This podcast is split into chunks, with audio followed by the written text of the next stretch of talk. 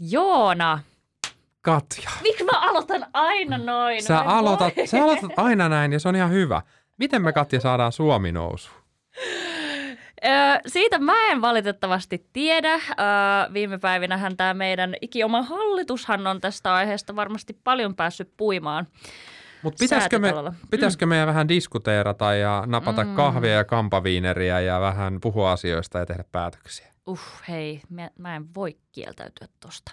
Mutta mä toivon, että me istutetaan tähän meidän ää, sumppipöydän ääreen myöskin muita vieraita, sopiiko? Sopii. O, laitetaan sumpit pihisemään ja otetaan Yes. vieraaksi Jari Hännikäinen, meidän senior markkinaekonomisti sekä senior strategi hienolla joo. tittelillä. Joo, joo, otetaan, otetaan. Tuossa on yksi paikka vielä vapaana, niin Kukas mä, sinne tulisi? Joo, mä kutsuisin tähän pöytään vielä salkunhoitaja Jussi Hyödyn. Jussi, mahtavaa. Jussi ja Jari, No niin, saatte nauttia Joona ja Katjan seurasta ja kohta puhutaan Suomen taloudesta. jes, lähdetään puimaan. Tervetuloa Sijoittaa lounas-podcastiin. Jes, mehän eletään varsin historiallisia aikoja tällä hetkellä, että vaikka tämä korona tuntuu vieläkin jylläävän meidän yhteiskunnassa, niin onneksi toi rokottaminen etenee täällä Suomessa ihan mallikkaasti ja myöskin muualla maailmalla, että kohta voidaankin jo kääntää katseita sitten tulevaisuuteen. Ja tästä me muun muassa tänään jutellaan, mutta äh, ihan aluksi niin Jari, mitä nyt oikein Suomen taloudelle tällä hetkellä kuuluu? Missä jamassa me oikein ollaan? No kyllä tilanne on se, että näkymät on tällä hetkellä Suomen talouden osalta varsin kaksijakoiset. Eli lyhyellä aikavälillä, siis tässä alkukevään aikana, niin kyllä tämä koronatilanne ja siitä kumpuavat rajaamistoimet edelleen painaa aktiviteettia. Eli lyhyellä aikavälillä on tällaista niin kuin heikkoutta ilmassa, mutta niin kuin Katja sanoitkin, niin kyllähän nämä rokotukset on se, mihin luotetaan ja ne on edennyt mukavasti. Uskotaan, että pikkuhiljaa päästään taloutta sitten avaan ja tämä tuo ilman muuta valoa tuonne talousnäkymiin. Ja odotuksissa on se, että aktiviteetti rupeaa sitten toipuun aika nopeastikin kesää kohti mentäessä rajaamistoimien purkamisen ja sitten patoutuneen kysynnän purkautuessa. Eli niin kuin parempaa kohti ollaan menossa. Oikein hyvältä kuulostaa. Mites tota, Jussi, mun on pakko tähän nappaa se, että vaikka nyt meillä onkin nämä rokotteet, mutta vähän tulee déjà vu, että 2020 niin kesä näytti tosi hyvältä, mutta mitä sitten meillä kävikään syksyllä? Yhtäkkiä tartunnat nousi taas ylös ja sehän on hallaan, hallaan sitten taloudelle. Joo, joo. Siis äh, silloin kun me puhutaan viruksesta ja tällaisesta pandemiasta, mikä on maailmanlaajuinen, niin, niin tota, siis mikähän ei ole varmaa. Mm. Mm. eiks Vaan, että se, on, se on selvä, että ei me voida tietää, vaikka se sieltä Intiasta tulee joku muunnos. Ja sitten jos me ajatellaan, että Intiassa on näin paljon tartuntoja, niin silloin todennäköisyys, että muunnoksia tulee, niin sehän kasvaa, sehän on niin kuin suuri. Ja sitten joku voi olla sellainen, että rokote ei siihen sitten tepsi ja, ja sitten me ollaan tietenkin aivan, aivan erityyppisen Mm. tilanteen edessä. Mutta se on vähän sellainen, sellainen että sitten pitäisi tapahtua jotain, se muutos, muunnos pitäisi syntyä. Ja jos sitä ei synny, niin silloin mä taas näen silleen, että, että tota, että mulle Suomi on kyllä pikkusen pieni, että kyllä, kyllä niin kuin se, miten, miten joutuu katsomaan, on sitten Eurooppa. Ja, ja me ollaan kyllä ihan siinä samassa ää, rytmissä kuin Eurooppa. Ja sitten Eurooppa aika pitkälle, kun on vientivetoinen talousalue, niin maailman rytmissä. Ja siinä on kyllä kolme juttua, jotka mä nostaisin. Että kyllä nyt niin on, että se rokottaminen etenee. Mm. Ja myös niin on, että ikinä ei ole ollut näin vahvaa elvytystä kuin nyt. Ja myös se, että tämä ei ollut velkakriisi, eli tästä on paljon helpompi tulla. Mm. Että mä lähtisin kyllä siitä, että meillä tulee varmaan aika hurja pomppu taloudessa ylöspäin tuossa kesän kieppeillä. Siis tämä kuulostaa kyllä niin hyvältä, mutta mun on, mun on vielä tartuttava tuohon elvyttämiseen, että tota, Jari, ää, on, nyt on nähty tuloskaudella huikeita tuloksia, ei olla vielä ihan lopussa, mutta kotimaassa, Jenkeissä, yhtiöt tuntuu olevan huippukunnossa. Onko tämä onko tämä nyt siitä, että ollaan vuosi sitten saatu kustannussäästöjä ja nyt tulokset vaan näyttää niin paljon paremmilta ja, ja vielä toinen ehkä lisäkysymys, joka tulee sitten molemmille, niin mikä on sitten se oikea kohta vetää jarruun ja lopettaa tämä, että et ei niinku liian aikaisin lopeta elvytystä, mutta ei sitten niinku käytetä kaikkia paukkuja, koska onhan tässä aika kauan elvytetty ja aika isoilla aseilla.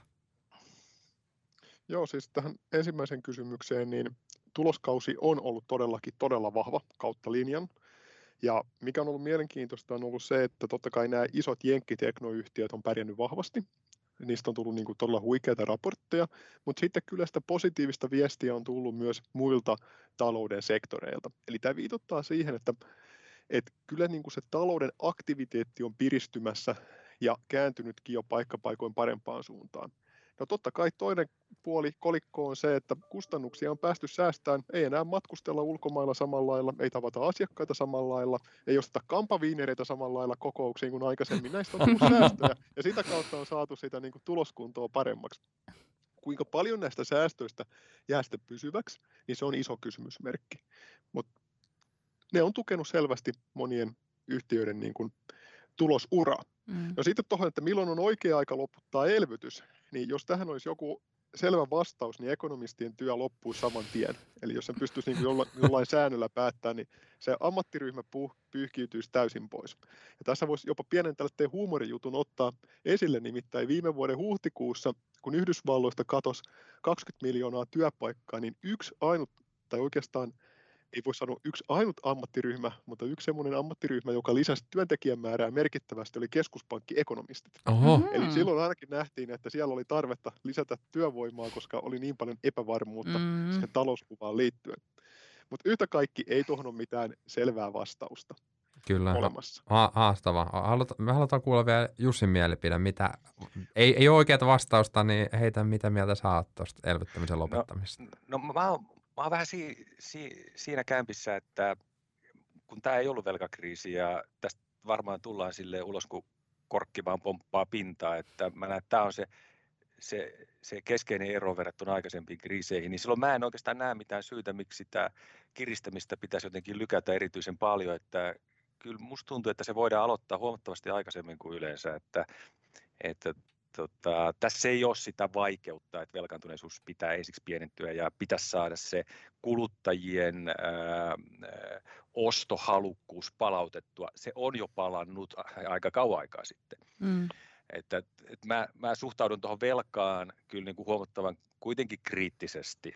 Se on sitten toinen asia, että minkälaisia niitä säästötoimien pitää olla, mutta kuitenkin suhtaudun siihen kriittisesti, koska tämä velkataakka on nyt noussut aivan järjettömän paljon tässä pandemia aikana. No, Tuo oli minusta hyvä toi, toi, toi kommentti, että ekonomistit on palk, tai ekonomisteja on tullut paljon lisää keskuspankkeihin, eikö niin?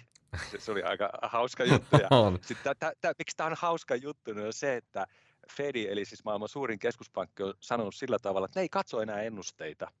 Eli ne katsoo vain sitä, että että mitä taloudessa on jo tapahtunut, mikä on jo todellinen muutos. Eli periaatteessa eihän niiden tarvitse mitään edes ennustaa. Että musta ne on mennyt aika outoon linjaan tässä. Eli ne on palkannut, mutta toisaalta tämä on vähän niin kuin hauska juttu, mutta ne ei oikein tarvitse niitä ekonomisteja sinne ennustamaan.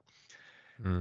yksi juttu, mikä minusta tähän kiristämiseen kyllä liittyy vielä on se, että siis meillähän on jo yksi suuri talous, joka kiristää, ja siis se on Kiina.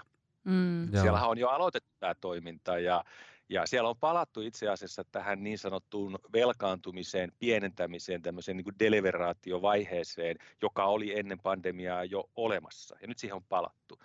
Ja tämä on aikamoinen juttu, koska Eurooppa elää hyvin paljon sen Kiinan velkasuhdanteen, eli Kiinan taloussuhdanteen ää, ää, varassa, tai se Euroopan kasvu nojaa siihen niin vahvasti. Joo. Eikö toi sitten vähän... aikamoinen juttu. Joo, eikö, eikö toi sitten vähän huono juttu, että nyt kun Eurooppa kuitenkin koittaa tässä kiitää ylöspäin ja, ja tota, päästä pois tästä äh, koronan rotkosta niin sanotusti, mutta niin kuin sanoit, niin kun Kiina on niin tärkeä kauppakumppani, jos, niin jos he on jo lähtenyt tälle kiristyksen tielle, niin se varmaan heijastuu sitten Eurooppaankin. Ihan, ihan varmasti ja ja se velkasuhdanne on jo kääntynyt, sen niin kuin mm. näkee ihan selvästi. Ja sitten voisi ajatella, että meille tulee ne vaikutukset sitten joskus tuossa, siis Eurooppaan ja siis Suomeen mm. ää, syksyllä. Joskus silloin se viive on sen tyyppinen. Sitten me ei tiedetä, koska tämä toisaalta ää, muualla tämä elvytys on aivan älyttömän iso. Ja sitten siinä, että mikä se on se nettovaikutus Suomeen tai Euro- siis mä puhun Euroopasta, niin, niin se on vaikea sanoa. Oh, nyt vähän pätki, mutta tota, Öö, hei, otetaan, otetaan tota, palataan siihen, että yksityinen, kulutta, yksi, yksityinen kulutus, sehän on tosi tärkeä. Katja, onko ihan selkeästi, puhutaan, että on ollut patoutunutta kysyntää. Mm. On, sulla on jäänyt niin kuin enemmän rahaa sukan varteen? Onko sellainen fiilis, että kun tämä talous avautuu, niin aiot toteuttaa ostoksia? Siis huh, huh oikein niin kuin sormet syyhyä, että sitten kun tästä päästään taas niin kuin normaalielämään, niin ai että rai rai lompakko auki. Mitä sä kaivat? Kauhea lista erinäköisiä ostoksia. Sä oot ihan kirjoittanut paperille niitä. Älä kato, älä kato, nämä on mun, Huh, mun ostoslistoja. Aikamoinen. Mites, mites tota, Jari ja Jussi, onko teillä tota, semmoisia kulut, kulutus, tu, kulutuksia, mitä olette niin kuin säästänyt ja, ja aiotte niin kuin, tai aiotteko alkaa kuluttaa enemmän kuin talous avautuu? Tiivistetään näin. Ota Jari ensin. No oikeastaan en. Eli olen jatkanut aika samalla Oho. linjalla kuin aiemminkin, mutta epäilen, että osun kyllä aika lailla niin kuin sivulaitaan tässä niin kuin yleiseen näkymään peilattuna. Nimittäin kuluttajilla kuitenkin iso osuus kulutuksesta on mennyt ulkomaanmatkailuun, ylipäätään matkailuun, konsertteihin, palveluihin, ravintoloihin, taksimatkoihin, yömäs, yömäs. Mm. Ja nämä on ollut tästä pandemiasta johtuen aika pitkälti tauolla. Ja on aika selvää, että semmoinen ihminen, joka on kyllästynyt esimerkiksi Suomen marraskuun kolmen asteen lämpötila ja räntäsateeseen, niin se kun pääsee aurinkoon tai sulla on mahdollisuus lähteä aurinkoon, sehän lähtee aurinkoon. Jep. Kyllä. Vaikka Minä en väkisin. tietenkään saa mitään lomia, että mä pääsisin minnekään lähteä, mutta ne, jotka saa lomia, jolla on lomia säästössä, jolla on rahaa jäänyt sukan varteen ja jotka kaipaa edelleen sitä, että lipluttelee varpaita tuo lämpimässä merivedessä, niin Ai aivan varmasti lähtevät liikkeelle sitten, kun se on turvallista matkustaa. Tulipa ihana mielikuva. Tuli. Mites tota, Jussi, sun henkilökohtainen Joo. kulutus, onko patoutunutta kysyntää siellä? Ei, ei ole mitään patoutunutta, et, mutta mä uskon, että aika monella on just tuommoista matkailuun liittyvää Mm. kanssa, että se, se on aika, aika lailla tästä tullut, tullut tota, aistittua. Ja sitten tietenkin tämä kysymys on aika silleen tärkeä, että, että tota, tähän on ihan ensimmäinen, varmaan mä en tiedä, että olisi ollut ikinä tällaista taantumaa, tiedättekö, että, että siis säästöt olisi tälleen kasvanut. Mm. Siis Tämä on ihan eka, tämä on varmaan eka maailman, niin kuin maailman historiassa, tämä on niin hurja, eli tämä elvytys on ollut niin voimakasta ja se on joitakin lukuja jää mieleen, niin siis se on globaalistihan tämä säästäminen on semmoinen 6 prosenttia maailman BKTstä. BKTstä ja Jenkkilöissä se on semmoista niin kuin lähestyy kymppiä, kasia tai jotain sellaista. Eli kyllä tämä voi olla aikamoinen sitten, sitten tota syksyllä tai loppukesästä, kun tämä talous ava, nämä taloudet avautuu. Katja, selkeästikin meidän vieraat kuuluu tuohon vähemmistöön. No It- Itellä on kanssa se, että on, on jo aloittanut kuluttaa ja Joo. voin tunnustaa, ostin aika kalliin sängyn tuossa viikonloppuna. Ja Joo, Joona puhuu siitä monta päivää on, putkeen. Se kyllä. olisi, se olisi ostanut muutenkin varmaan se. En, en tiedä, mahdollisesti, mutta niin kuin, ä, aasinsiltana tästä päästään siihen, että tota, pörssissä on ollut aikamoiset bileet pystyssä, mutta nyt näyttää siltä, että juhlat saa jatkoa.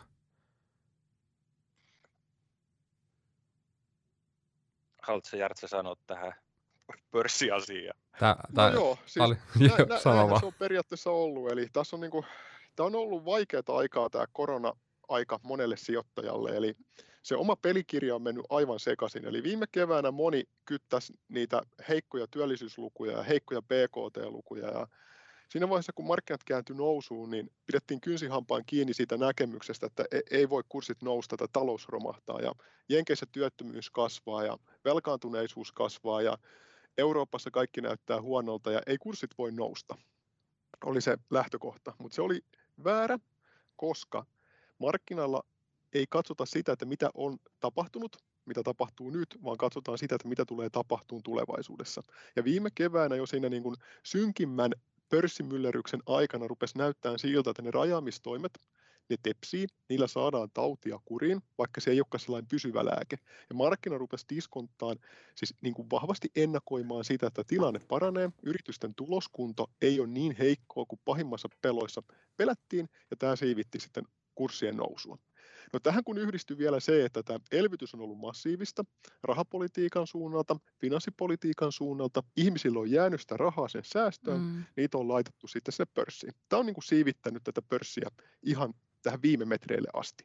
No nyt tässä on tullut niin kuin uusia puhureita, jotka on niin kuin tuonut myötätuulta tuonne markkinoiden purjeisiin, eli on ollut elvytystä, koronarokotetta, talouden toipumista, odotettua parempaa tuloskuntoa, ja nämä on siivittänyt kehitystä. Jos katsoo tästä eteenpäin, niin kyllähän niin kuin paljon hyvää on jo hinnoissa, mutta kyllä edelleen nämä isot positiiviset tekijät, mitkä tuolla taustalla jyllää, niin kyllähän ne on edelleen voimassa. Eli ei sieltä ainakaan kumpua mitään sellaista erityistä syytä, minkä pitäisi johtaa mihinkään romahdukseen, vaan päinvastoin tilanne ehkä vähän niin kuin tasaantuu tuo markkinoilla, mutta niin kuin positiivisen vireen uskotaan kuitenkin jatkuva. Joo, ja toihan luo tämmöistä positiivista kierrettä, kun miettii, että sä oot lykännyt sitä kulutusta, sulla on jäänyt rahaa, sitten jos sä oot sijoittanut niitä sun rahoja, pistänyt pörssiin, ne on siellä vielä. Aika varmasti tällä hetkellä, mihin olet laittanut rahaa, niin se on niin kuin kasvanut siellä omistuksen arvo, niin hyvin on pörssit noussut, niin yhtäkkiä sulla on vieläkin enemmän rahaa, niin eikö tämän pitäisi edelleenkin tukea sitä kulutusta? Jos et sä suoraan niin kuin laita niitä sijoituksia kulutukseen, niin ainakin se tuo sulle sitä turvaa, että hei, mulla on pesämunaa täällä säästössä, ei hätää, mä uskallan kyllä laittaa tämän palkan kulutukseen, että me pärjätään kyllä.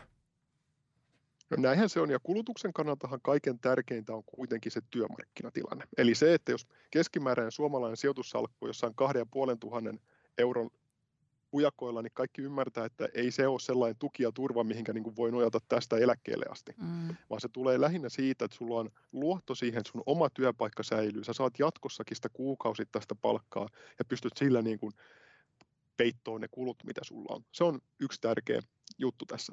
Mutta mikä on myös tärkeää nähdä markkinoiden kannalta on se, että tosiaan se säästöt, mitä on säästetty, niin iso osa niistä on edelleen pankkitileillä. Eli siellä ihmisillä, varsinkin Jenkeissä, on massiiviset puskurit. Et siitä kun talous avautuu, päästään taas sinne Karibian auringon alle, päästään konserttisaleihin, päästään ajaan taksilla, päästään ravintoloihin, niin ei tarvitse myydä mitään arvopapereita, mm. vaan voidaan käyttää niitä puskureita, joita siellä pankkitileillä on. Ja tämä on tärkeää näin. huomata, kun arvioidaan tuota markkinakehitystä jatkon kannalta.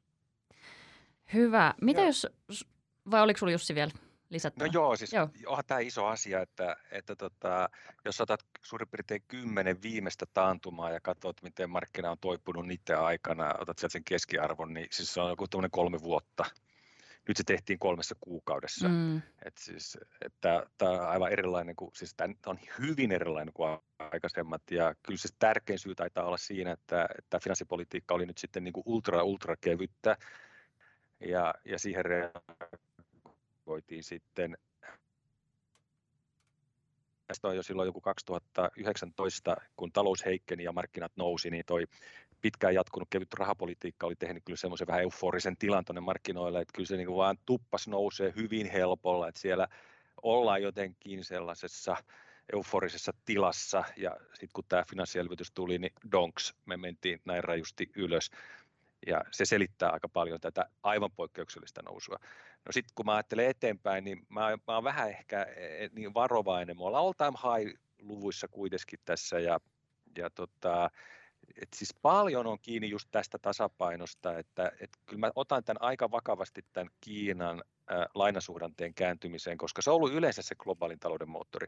Ja sitten mitä tapahtuu tässä elvytyksessä, että Yhdysvallat, Eurooppa näin poispäin, että tuleeko siinä sitten sellainen hiljallinen, tai tuleeko se niin se lopetus ja se kiristämisen aloitus esimerkiksi ensi vuoden alkupuolella tai jossain kohtaa, jolloin tämä tilannehan muuttuisi aika totaalisesti? Mm. Joo, mä muistan, si- joo, mä muistan siis, tästähän tuli nyt aikamoinen V-käyrä tästä toipumisesta. Äh, muistan, kun, kun tota, useiden asiantuntijoiden kanssa vähän puitiin, että no minkä muotoinen se, tai minkä kirjaimen muotoinen se toipumista tulee olemaan. Että onko se V, onko se tupla V, tupla v N vai jotain L, muuta. Kaikki joo. eri kirjaimia. Joo. K, joku heitti K, en joo. siis ihan. Joo, mutta kyllä K, sieltä sit... se olikin joo. Joo, kyllä. Joo. Osalle meni ylös, osalle alas. Joo, totta. K oli aika hyvä. K oli aika hyvä. Kyllä. kyllä. Ja ei kannata kyllä. sitä, että jotkut veikkas iitä, eli siis siitä, okay. että pohja pettää totaalisesti, Sekin. mutta se nyt ei sitten toteutunut. No joo, no niin. onneksi näin. Mutta hei, tuossa alussa me vähän sivuttiinkin noita kasvuennusteita. Jussi muun muassa sanoit, että Fediä nämä ei kiinnosta, mutta meitä kiinnostaa, ei. niin minkälaisia... No niin, minkälaisia kasvuennusteita tosiaan me ollaan nyt sitten saatu? Joo, tosiaan jos katsotaan tätä tilannetta, lähdetään tuolta niin kuin globaalista näkymästä, niin tämän vuoden ennustehan globaalille taloudelle on niinkin huikea kuin 6 prosentin kasvu. Oho. Ja siis tämähän olisi toteutuessaan vahvin kasvu tuolta 80-luvun alkupuolelta alkaen. Eli niin kuin todella, todella huikeeta. Ja mitkä tätä globaalin talouden kasvua ajaa tänä vuonna, niin Kiina, sinne povataan tuollaista reippaan 8 prosentin kasvua. Ja se on aika huikea saavutus, kun ottaa huomioon sen, että kuinka isosta taloudesta on mm. kyse tuossa Aasian talousmahdin kohdalla. Mutta sitten myös jenkit. Eli jenkkeihin ennustetaan tälle vuodelle 6,3 prosenttia PKT-kasvuksi. Ja tämä Jenkkien kasvuhan tulee siitä koronatilanteen paranemisesta, rajamistoimien purkamisesta, patoutuneen kysynnän liikkeelle lähtemisestä, mutta sitten myös tästä massiivisesta elvytyksestä. Ja mehän ollaan jo nähty merkkejä siitä, että noin Jenkkien tukisekit, joita jaettiin suoraan kansalaisille, niin kyllähän ne voitelee tota yksityistä kulutusta todella huikeasti. Eli tämä on se iso kuva, että tuolta tulee se kasvu. No sitten euroalue, täällä ollaan vähän jäljessä kaikkea, mutta silti tännekin ennustetaan 4,1 prosentin kasvua, ja sitten Suomi täällä Pohjolan peräkoilla niin 2,5 prosenttia. Nämä on ne tämän hetken konsensusennusteet. Mutta pitää muistaa, että kyllähän nuo ennusteet elää aika lailla yli ajan, ja varsinkin tuo Suomen 2,5 prosenttia niin kuulostaa aika vaatimattomalta, kun ottaa huomioon sen, että meille kaikki tärkeimmät noin vientimarkkinat kasvaa selvästi reippaammin. Kyllä. Ja sitten koronatilanne on kuitenkin täällä pysynyt kohtuu hyvänä. Niitä voi olla, että noita ennusteita päivitellään sitten loppuvuoden aikana aika selvästikin suuntaan tai toiseen, riippuen tästä koronatilanteesta totta kai. Osaatko sanoa muuten, että miten tämä Suomen kahden ja puolen pinnan tota, äh, nousu vertautuu muihin Pohjoismaihin? No esimerkiksi Ruotsille ennustetaan tuollaista about 4 prosentin kasvua, okay. eli se sama tarina, mikä oli ennen tätä koronakriisiä, mm. eli se, että Suomen talouden kasvupotentiaali on heikompi kuin muissa Pohjoismaissa, niin se niin kuin olisi palautumassa. Mm. Ja tämähän johtuu siis siitä, että niin kuin kasvuhan tulee käytännössä kahdesta tekijästä. On työvoiman kasvu ja sitten tuottavuuden kasvu. No tuottavuuden kasvu se on mitä on, mutta työvoiman kasvu ei ole Suomessa läheskään samaa luokkaa kuin esimerkiksi Ruotsissa, ja sen takia Suomi jää vähän niin kuin rakenteellisesti Ruotsin tahdista. Ja pitää muistaa, että Ruotsi on myös kova vertailukohta globaalisti tarkasteltuna. Kyllä. Jos palataan, palataan vielä Suomeen ja mä tartun tuohon, mitä Jari sanoi aikaisemmin, että se on tosi tärkeää, että sulla on se työpaikka ja se jatkuva palkka.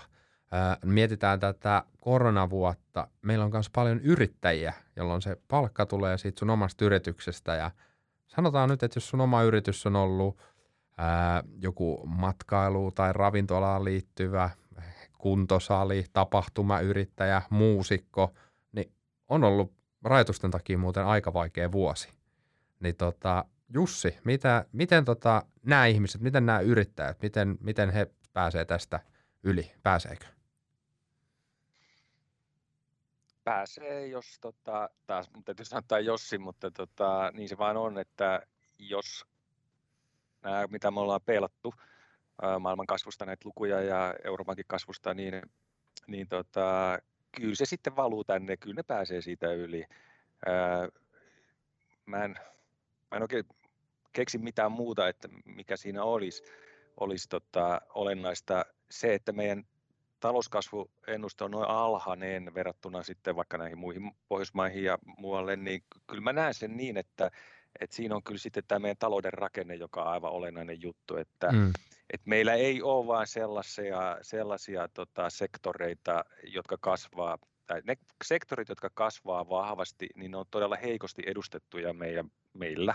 Ja, ja meillä ei oikein ole sellaisia yrityksiä. Että me ollaan vähän niin kuin, me ollaan aika, aika samantyyppisessä tilanteessa oltu tässä näin, siis Nokian jälkeen jo pitkän aikaa. Ollaan menty niin kuin siinä samassa putkessa vähän niin kuin tuottavuudessa jopa heikompaan suuntaan, että se on se iso trendi, se on se trendi ja se trendi pitäisi kääntää, jos me halutaan sitä voimakkaampaa kasvua. Kyllä. Kyllä. Näistä päässään näihin toimialoihin ja ne, ketkä nyt on voittanut, ketkä on ollut häviöitä, häviäjät tuossa ehkä oikeastaan niin kuin mainittiin – Jari, mitkä on ollut voittaja? Varmaan tämmöiset kotoiluun liittyvät toimialat, yhtiöt. Ja, ja tuleeko tämä nyt jatkumaan vielä näin?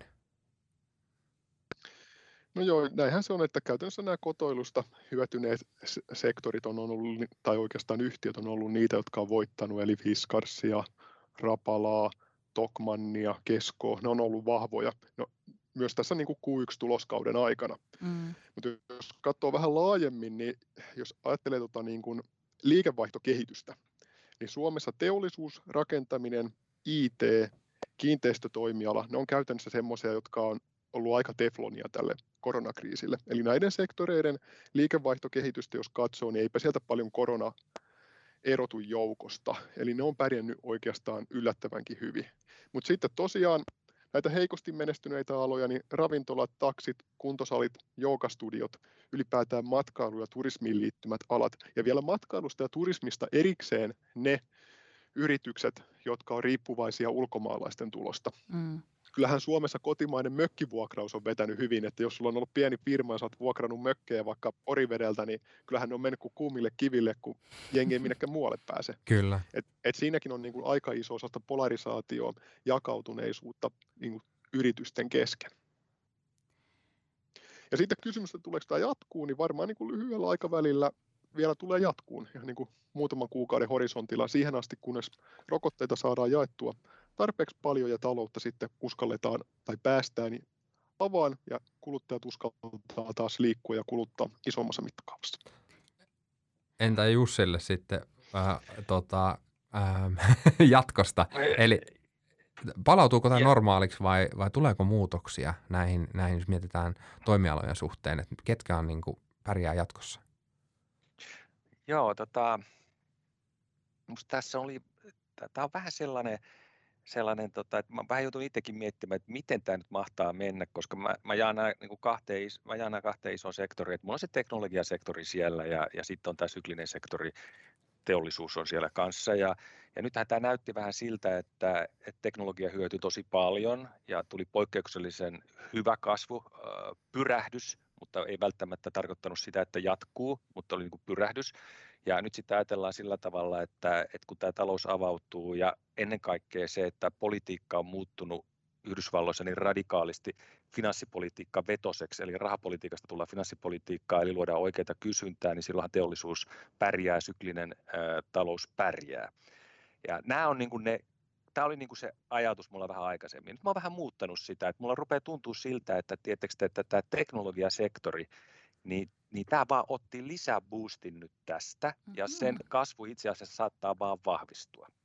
Ja sitten mä en ole ihan varma tästä, että tuleeko tämä finanssipolitiikka nyt olemaan ultrakevyttä todella pitkään, että tässä on vähän semmoista kaksijakoisuutta, että, että niin kuin Euroopassa ehkä ei, koska se meidän elpymispaketti on ainakin nyt puhutaan kertaluontoinen. Mm. Mutta taas Yhdysvalloissa, tietysti, että, että mitä enemmän mä sitä Bidenin juttua katon, niin, niin kyllä se näyttää siltä, että siinä on paljon myös pysyviä elementtejä, että se Yhdysvaltain osalta kyllä siellä on sitä aitoa finanssipoliittista kysyntää, jota luodaan, joka auttaa syklistä taloutta.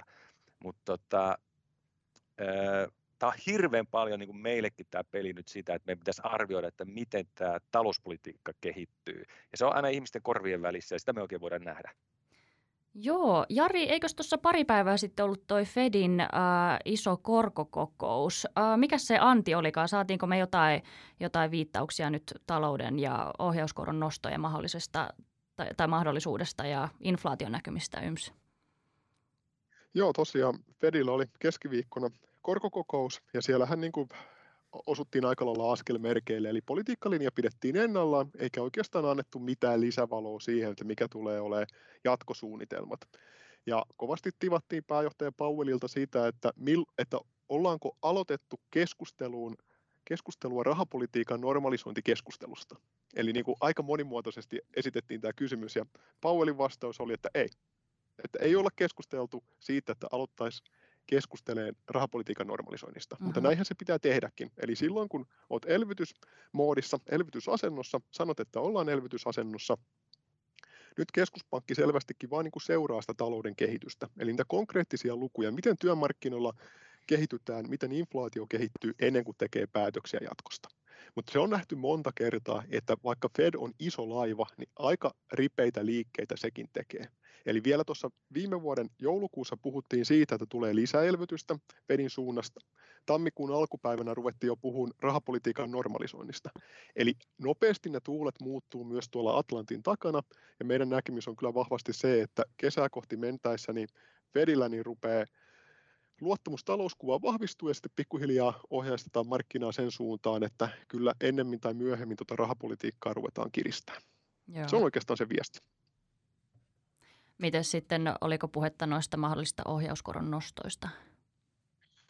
No se on vielä niin kaukana Joo. tulevaisuudessa, siitä ei vielä puhuttu. Eli Fedin oman ohjeistuksen mukaan niin ohjauskorkoja ei tultaisi nostaa vielä edes 2023 vuoden aikana. Oho, okei. Okay. No markkinahan ei tähän oikein usko, vaan markkina hinnoittelee ensimmäistä koronnostoa tuonne 2022 vuoden loppuun, mikä nyt tähän nykyiseen talouskuvaan ja odotettuun tulevaisuuden kehityspolkuun peilattuna on ihan niin kuin realistinen näkemys tällä hetkellä. Mutta kuitenkin niitä saadaan odottaa vielä pitkään. Mutta Fedin osaltahan tilanne on selvä. Eli rahapolitiikka tulee eteneen näin. Eka kielletään aivan kaikki. Eli ei, ei puhuta edes rahapolitiikan normalisoinnista. Sitten pikkuhiljaa ruvetaan sanoa, että talouskuva vahvistuu. Ruvetaan valmistelemaan markkinoita rahapolitiikan normalisoinnin suuntaan. Sitten tullaan ilmoittamaan siitä, että näitä kuukausittaisia arvopaperiostoja, eli niin sanottuja QE-ostoja, tullaan vähitellen ajan alas. No kun sitä vihjaillaan, vähän ajan päästä ilmoitetaan ja sen jälkeen toteutetaan se. Eli eka Fed tulee ajaa näitä arvopaperiostoja alaspäin, vasta sen jälkeen pitkällä viiveellä sitten voidaan odottaa näitä koronnostoja. Se on se politiikkakirja tällä hetkellä. Mitäs mä ottaisin Jussille tästä kysymyksen.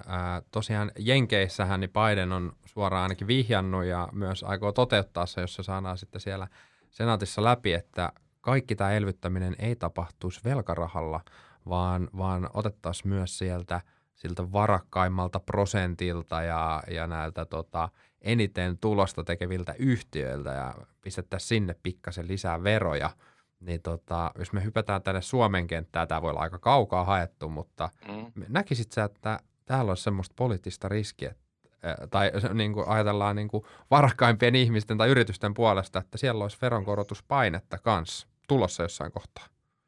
Joo, tämä on kyllä mainio juttu. Tota, tämä Bidenin ää, paketti tai nämä kaksi pakettia, niin tämä on kyllä aikamoinen suunnanmuutos Yhdysvalloissa ja ja siis tämä on mun mielestä just sitä, mitä Yhdysvaltain pitää tehdä. Ja tähän ei ole, niin, tähän ei välttämättä, siis onko elvytys oikea termi? Ei välttämättä, koska sä jossain kohtaa kiristät ja jossain kohtaa sitten elvytät. Ja sä kiristät nyt siellä niin kuin yrityssektorissa, missä ää, tavallaan raha tulee liikaa suhteessa siihen, mikä on mahdollista investoida. Ja sä kiristät nyt siellä niin kuin rikkaiden joukossa, jossa raha tulee liikaa suhteessa kuinka paljon sä kulutat. Huomaatteko sitä liian säästöä? Mm. Mm-hmm. Ja sä annat sitä sinne kotitalouksille, jotka kuluttaa sen aika lailla sitten suoraan, kun ne saa sen. Näin. Ja sä annat sen semmoisille sektoreille, joissa tuottavuus on varmasti hyvä ja jotka on, on, on, on tota, pitkällä aikavälillä, puhutaan vaikka ympäristöteknologiasta, niin pitkällä aikavälillä kasvutrendissä. Eli tässä voi käydä nyt niin, että sä teet tämmöisen tulon siirron, Just näin, allokoidaan ja uudestaan niitä varoja siellä. Allokointi mm. uudestaan, ja Joo. se vaan voi johtaa siihen, että, että okei, kotimainen ö, kotitalouksien kulutus kasvaa, julkinen sektori investoi, luo kysyntää, ja ö, yksityisen sektorin sellaiset investoinnit, jotka on riippuvaisia kotitalouksien kysynnästä, huomatteko te, niin ne kasvaa myös. Eli tässä voi käydä niin, että itse asiassa budjetin alijäämä pienenee. Mm. Tämä on aika huikea juttu. Siis tämä on todella iso muutos siihen, miten yleensä ajatellaan, koska tämä on se täsmälleen oikea asia mun mielestä, että sä, sä tuot sitä sä tuot sitä kysyntää sinne talouteen, et yritä vaan sitä rahan hintaa laskea, koska sillä ei ole mitään merkitystä niiden investointien kannalta. Eli tämä on enemmän kysyntäpuolta kuin tarjontapuolta. No sitten kun sä kysyt Suomessa, että mitäs meillä, niin meillä kyllä menee todella pitkän aikaa. Mä luulen, että me ruvetaan ajattelemaan näin, näin näitä asioita, että, että ää, nythän tässä käy Suomessakin sillä tavalla, että tehdään varmaan tarpeellisia asioita, mutta meidän velkaantuneisuus kasvaa. Mm, joo, siihen oli just tulossakin. Joo, joo. ja se, on, se, se, se, se pitäisi tehdä kyllä niin kuin just, musta tämä jenkkimalli on niin kuin uusi, katsotaan miten se nyt mahtaa menee, koska mehän tiedetään, että republikaanit vastustaa sitä niin kuin tietenkin, että aika näyttää miten se menee, mutta siinä on, äh, siinä on niin kuin aivan erilainen avaus kuin aikaisemmin, ja sitten otan tuohon vielä tämän ää, globaalin yritysveron, niin siis se olisi mennyt tähän jo ajat ajat sitten. Ja täl, jälleen kerran täysin, niin kuin, oi, täysin oikea tuore avaus oikeaan suuntaan. Hei, mutta mun on pakko sanoa tuosta inflaatiosta, koska mä näen, että tämä on ihan siis ykkösasia tällä hetkellä. Ja, ja mä kyllä näen silleen, että, että mä oon nähnyt ne inflaation silmävalkuaiset jo kyllä ajat sitten. Tiedättekö te? että, Ai, ai. et mä, mä, mä, mä, mä oon nähnyt ne niin tulevan, niin mä näen tavarainflaatiossa, mä näen hyödykeinflaatiossa, mä näen niin yritysten, yritysten hinnan nostotarpeissa, että, että mun mielestä Fed on niin totaalisesti nyt, se on kyllä niin kuin äärimmäisen hidas reagoimaan. Ja sitten se reagointi tulee olemaan rajua, kun on pakko reagoida, ja siitä me ei kyllä, siis markkina, korkomarkkina kyllä niin kuin, siinä niin se, se se tota, riskin määrä kasvaa koko ajan, kun sä lykkäät ja lykkäät ja lykkäät ja sä annat sen inflaation tulla sieltä. Totta. Hei, me, Siinä on kyllä riski. näin on, näin on. Me päästiin jo hipaset tota Suomea ja velkaantuneisuutta, niin puhutaanpa siitä vähän lisää, koska aihehan on erittäin vakava. Tämä Suomen velkarasitehän koronapandemia aikana niin kuin kasvoi aivan älyttömästi taas. Uh, Mutta kertokaa, että mitä tämä niinku iso velkataakka oikein niinku haittaa? Ja, ja tota, onko sillä muun muassa vaikka luottoluokitukseen mitään vaikutuksia? Jari. Joo, no nyt tulikin taas tällainen helppo kysymys kärkeen. tota, noin, Kaveri syöttö. sitten- Kyllä. No mitä se nyt sitten haittaa, niin lyhyellä aikavälillä ei sinänsä yhtään mitään. Mm-hmm. Eli elämä jatkuu niin kuin aiemminkin, mutta se, se iso viesti, tai minkä takia tästä nyt mouhotaan niin paljon, on, että se velka nyt kuitenkin säilyy siellä valtiolla pitkiä aikoja, ja vaikka nyt korot on alhaalla, niin ei ole mitään takeita, että ne korot pysyy ikuisesti alhaalla. Ja mikäli korot sitten jollain horisontilla nousee, niin ne sitten pienellä viiveellä ui läpi tuonne valtion koronhoitomenoihin, ja sitä kautta sitten aiheuttaa entistä enemmän painetta tuonne valtion budjettiin. Eli sitten täytyy joko kerätä lisää tuloja verojen tai maksujen muodossa, tai sitten velkaantua lisää. Siis se on se niin kuin negatiivinen vaikutus, mikä siinä on. Ja nyt tavallaan niin kuin, se iso kuva on, että halutaan välttää sellainen liiallinen velkaantuneisuus, tai pitäisi välttää liiallista velkaantuneisuutta, koska me tiedetään, että Suomessa väestö vanhenee jatkossa, ja Mhm. julkisen talouden tasapainon saavuttaminen on tulevaisuudessa entistäkin vaikeampaa. No, mitenkä tämmöiseen tasapainoon sitten voitaisiin päästä? Niin, siis tämähän on niin, kuin niin yksinkertainen juttu kuin vaan voi olla. Eli laittaa menot ja tulot tasapainoon. Niin Hei. käytännössä se menee näin. Wow. Siis se on niin kuin, kaikki ymmärtää, miten tämä homma hoidetaan. Mutta ei se niin helppo ole. Nimittäin, jotta tämä menot ja tulot saataisiin tasapainoon, niin käytännössä sitä ei voida tehdä niin, että leikataan pelkästään kuluja, eikä sitä voida tehdä pelkästään niin, että nostetaan veroja. Eli täytyy löytyä joku balanssi näiden väliltä. Mm. Ja kuten tässä ollaan nähty, niin ei se ole mitään helppoa hommaa. Nimittäin esimerkiksi yritystukia on, en tiedä kuinka monta lautakuntaa ja kampaviinerin syöntiporukkaa on laitettu selvittää, että mitä voitaisiin leikata. Ja sitten sieltä löytyy joka kerta, että 1,6 miljoonaa tai 2 miljoonaa tai mikä ikinä luku onkaan, niin saadaan niitä leikattua. Ja pelkästään niihin kampaviinereihin menee varmaan enempi rahaa kuin se, että mitä saadaan leikattua.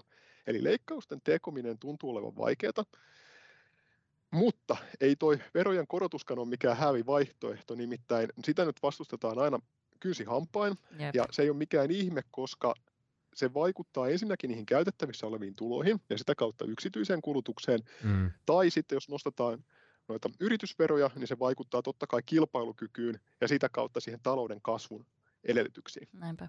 Eli tämä on hyvin, hyvin, hyvin vaikea yhtälö saada toimiin sillä että se talous saataisiin nopeasti tasapainotettua. Ja sen takia siihen ei ole päästykään. Se on niin kuin vaikea sekä poliittisesti että niin kuin käytännössä toteuttaa. Yksi kosti, millä tämä voitaisiin saada tasapainoon, on totta kai se, että kasvu lähtisi nopeasti liikkeelle. Eli että talous kasvaisi hyvin, se vähentäisi valtion menoja, siis sosiaaliturvan kautta, ja lisäisi tuloja verojen kautta. Ja toivottavasti niin kasvu kuittaisi tämän ongelman. Mutta kuittaako se vai ei, niin se on iso kysymysmerkki.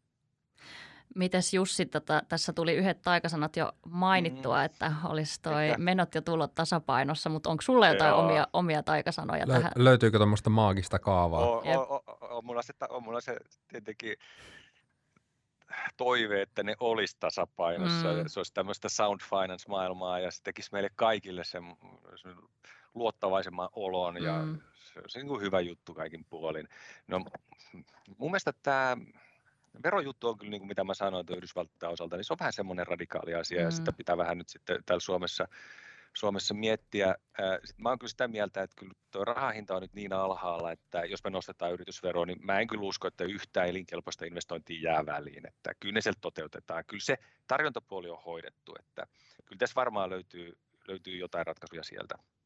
Mutta sitten se iso asia nyt oli kyllä toi, että, että tämä kasvu nyt se on, että mä en kyllä oikein keksi sellaisia ajanjaksoja, että ihan oikeasti oltaisiin sen jälkeen, kun mennään korkeammalle velkaantuneisuuden tasolle, niin sitä pystytty tietysti laskemaan. Mm. Se on todella harvinaista, että sä, sä vaan sopeudut siihen korkeimpaan velkaantuneisuuteen ja se vaan tarkoittaa, että sulla on aina vain vähemmän kapasiteettia sitten tai julkisella sektorilla on vähemmän kapasiteettia sitten auttaa sitä taloutta ja kyllä mä näen niin, että meillä tulee niitä tarpeita auttaa taloutta jatkossa entistä enemmän. Mm-hmm.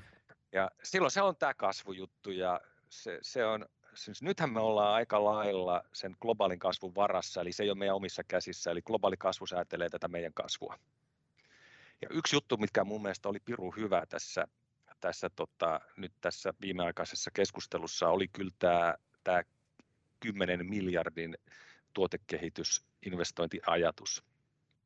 Ja, ja tämä trendi pitäisi muuttaa, että sun jotain tuollaista sun olisi mun mielestä pitänyt tehdä jo pari 30 vuotta sitten, koska se tulee tapahtumaan todella, todella hitaasti, että se rupeaa oikeasti vaikuttaa siihen talouden kasvuun. Eli se on se, se, on se hidas tie, tässä ei ole mitään nopeita tietä, mm. mutta se on oikeastaan ainut, jonka mä keksin, että, että kun tuon velan dynamiikka nyt tuppaa ole tollainen kuin se on, niin että sun pitää se kasvu saada ja sitten sun pitää itse sitä kasvua luoda, että sä et vaan voi olla sen globaalin kasvun varassa. Että oli mun mielestä hyvä juttu, siis se ongelma on, että kun me on jo menty aika korkealle velkaantuneisuudessa, niin mistä sä sen 10 miljardia otat? Mm. Tästä itse asiassa päässään hyvin, hyvin tota, aasinsiltana siihen, että otetaan loppuun tämmöinen jokerikysymys. Nythän on niin kuin vapunaatto, kun me tässä äänitetään tätä podcastia ja – kaikki varmaan ollaan samaa mieltä, että me tarvitaan se talouskasvu tänne Suomeen ja me tarvitaan tukea yri, yrittäjille, ja koska sieltä, sieltä kun me saadaan niitä uusia yrityksiä, he luovat äh, niin kuin, uusia työpaikkoja, mm, työ, työllistymistä, ja sieltä saada, kyllä, kyllä, sieltä saadaan se positiivinen, tulee uusia Nokioita ja näin edelleen. Mutta heitetään molemmille pallo, tai nyt menee ehkä vähän politiikankin puolelle. Miten me saadaan se kasvu aikaiseksi ja miten, miten me päässään sitten – maksamaan niitä meidän tota, isoa velkatakkaa poispäin. Ja mi, mi, niin kuin vähän vink vink hallitukselle tai tuleville hallitukselle, niin ihan, ihan lyhyesti ja tiiviisti. Aloita vaikka Jari ja kerro sitten Jussi sen jälkeen. Joo, varmaan tulee taas paljon vihapalautetta tämän vastauksen jälkeen, mutta mun näkemys on että työmarkkinoita uudistamalla. Siis Suomessa työllisyysaste on paljon alhaisempi kuin esimerkiksi Ruotsissa, ja sitä nostamalla pystyttäisiin niin kuin, tukeen talouden kehitystä, kasvunäkymää pidemmällä aikavälillä, julkisen talouden tasapainoa. Plus tässä on sitten erittäin tärkeää huomata myös se, että kyllä ihmiselle itselleen on paljon parempi olla työelämässä kiinni kuin siellä kotisohvalla. Kyllä. Eli se toisi myös tällaista niin kuin sosiaalista hyvinvointia huomattavan paljon Suomeen. No miten tätä sitten saadaan aikaiseksi? En ole niin hyvä työmarkkinaekonomisti, että kannattaisi lähteä sohiin tuonne murhaispesään, mutta mä näkisin tästä työmarkkinaa uudistamalla se kasvu saadaan tällä Suomessa aikaiseksi. Sitten meidän pitää pystyä myös huolehtimaan siitä, että meidän yritysten kannattaa myös investoida tänne Suomeen. Nythän tässä on nähty, että Nesteen investoinnit meni Rotterdamiin mm-hmm. ja mietitään, että minne UPM tekee uusia juttuja, että onko se Kotka vai onko se Saksa vai minnekä. Mm, meidän pitää olla edelleen sellainen paikka, mm. Eli että se olisi edelleen sellainen paikka tämä Suomi, että yritykset haluaa niin kuin nähdä tämän heidän kotipaikkanaan, he haluaa investoida tänne, palkata tänne myös lisää väkeä. Nämä, nämä on ne mun vastaukset, mutta vielä tällainen pieni sivuhuomautus tähän aikaisempaan keskusteluun, ettei tässä nyt aivan jäisi väärä käsitys kuulijoille. Nimittäin paljon puhutaan Suomessa Suomen valtion talouden velkaantuneisuudesta, velkakestävyydestä. Ja nyt ollaan puhuttu paljon hyvää Jenkkien tukipaketista ja finanssipolitiikan linjanmuutoksesta, mutta pitää muistaa, että se Jenkkien talous, julkinen sektori, sehän velkaantuu aivan eeppistä tahtia. Mm. Ja jos katsoo tuota globaalia talousmediaa, niin eihän siellä kukaan puhu tällä hetkellä sitä, että Totta. siellä pitäisi laittaa nyt niin kuin menot kuriin ja ruveta leikkaamaan niin kuin sosiaaliturvaa ja alampamassa ajaa kouluja alas. Ei sellaista puhu kukaan, vaan siellä päinvastoin painetaan kaasua. Julkisen talouden hallinnon niin kuin roolia kasvatetaan, veroja korotetaan. Ja tässähän onkin hauska tällainen huomio, että jos Jenkeissä Bidenin politiikka koittaa viedä Jenkkejä kohti Pohjoismaita, eli kasvattaa julkisen sektorin roolia, kasvattaa kovatulosten verotusta, tukee matalapalkkaisia, niin täällä Suomessa ollaan viemässä tilannetta päinvastoin. Eli täällä ollaan lähtemässä siitä, minne Bidenin hallinto tähtää, niin viemään, viedä taloutta kohti jenkkityyliä, eli ajaa verotusta alaspäin ja leikata julkista sektoria. Että tämäkin on ihan hyvä huomio. Hyvä nosto. Mielenkiintoinen, tosi mielenkiintoinen näkemys. Mitkäs tota, Jussi sun ratkaisut tähän, tähän tota, tilanteeseen? Mm, joo, siis toi varmaan on se ratkaisu, minkä mä sanoin, että, että mä näkisin nimenomaan sen, sen tota, tämmöisen vision ja, ja, ja niin kuin pitkän aikavälin polun siihen, että meillä se tuotekehitys rupesi pellittää ja me päästä semmoisiin liiketoimintoihin kiinni, jossa oikeasti on se pitkäaikavälin kasvu siellä ja, ja korkea kannattavuus. Ja tämä 10 miljardin ehdotus, joka tuli tuossa noin, niin musta se oli vaan hemmetin hyvä, mm. mutta se mm. vaan tulee siis ajalla, ajassa, jossa me ollaan ehkä niin kuin hukattu jo sitä ikkunaa, joka meillä on ollut. Ja sitten tietenkin mä vähän menen tähän Eurooppaan, että jos Suomi on siinä, me ollaan osa Eurooppaa, ja jos mä nyt katson, että mitä tapahtuu, niin, niin tämä on tämä on aikamoinen tämä muutos, että, että Kiina on jo pitkään rakentanut sitä omaa hegemoniaansa ja talouttaan ja mennyt tietyille sektoreille. Se on mennyt systemaattisesti ensiksi teollisuuteen ja nyt sitten teknologiaan, niin ollaan nähty. Että siis todella systemaattisesti tekoäly ja näin poispäin. Ja Yhdysvallat lähtee vastaamaan myös tähän niin infrastruktuuriin ja, ja myös siihen niin yhteiskunnan kohesioon tai eheyteen nyt vahvasti. Ja ne tietää, että sitä pitää tehdä ja koulutukseen. Että, että Yhdysvallat on ollut aina hyvä ohjelmistoissa, aina hyvä teknologioissa. Ja nämä kaksi menee todella lujaa mun mielestä nyt eteenpäin.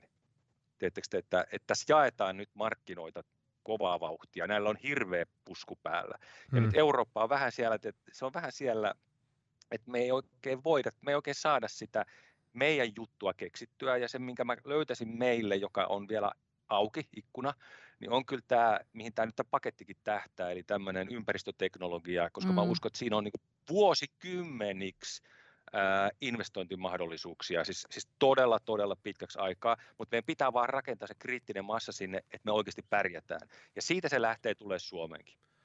No niin, Oikein, oikein hyvä näkemys. Toi ympäristöteema on varmasti semmoinen, jonka moni allekirjoittaa. Mm. Tota, Katti selkeästi huomaa, että me ollaan täällä ihan puheammattilaisten kanssa tekemisissä, kun järkyttävän pitkiä vastauksia Kyllä. tulee. Todella mielenkiintoista se molemmilta, molemmilta. Mutta tota... Mut joo, ei mitään. Toivottavasti säätytalo ja muut Euroopan johtajat niin oli kuulolla, koska tota, toivottavasti ja ottivat muistiinpanoja, kun tuli sen verran hyviä vinkkejä. Mutta tota... Kyllä, me joudutaan ottaa itse asiassa vielä toinen jokerikysymys tähän, koska me halutaan semmoinen lyhyt lyhyt, tiivis, konkreettinen vastaus, Hyvä. ja mä tartun nyt noihin velkapalloihin. Että jos laitetaan suhteellisesti Suomen velkapallo ja USA velkapallo vierekkäin, niin mikä, mikä on niin kuin se suhdeero? Onko se niin kuin hiiri ja norsu? Heittäkää niin kuin, että noin, noin, noin luvut, että kun puhutaan näistä velkapalloista, jenkit, niin eikö se ole se isoin? Sitä julkista, julkista sektoria miettii, niin Yhdysvallat on siellä 100 prosenttia BKT ja nythän Suomi menee sen suurin piirtein 70 BKT. Mutta tässä on olennaista kyllä varmaan se, että toi, noi paketit, mitkä Yhdysvallat suunnittelee, niin nehän oli niin tulonsiirtoja, nehän ei nosta sitä velkaantuneisuutta. Joo. Mites Jari? Joo, kyllä se on tämä hiiri ja norsu on aika hyvä mittari siinä siis sillä että eihän eihän Suomen valtion velka suhteessa BKT ole edes euroalueella mitään kärkitasoja, mutta se ei tavallaan olekaan se niin kuin, juttu, mitä kannattaa katsoa, vaan se suunta, mihin me mennään, niin se on se, mitä kannattaa seurata. Tämä on mun mielestä se juttu, että se on se suunta vähän ollut jo tuohon niin pidemmän aikaa, ja nyt tässä se suunta pitää katkaista. Loistavaa. Otetaanko me seuraavaksi suunta vapunviettoa tästä vappujaksosta. Otetaan. Ja... Mun tekee mieli munkkia ja Simaa. Että tuota... Kyllä. Iso, iso kiitos teille Jari ja Jussi. Oikein mielenkiintoinen keskustelu. Iso kiitos. Kiitos, kiitos ja hyvää vappua. Hyvät vapput kaikille. Sijoittajan lounas podcast.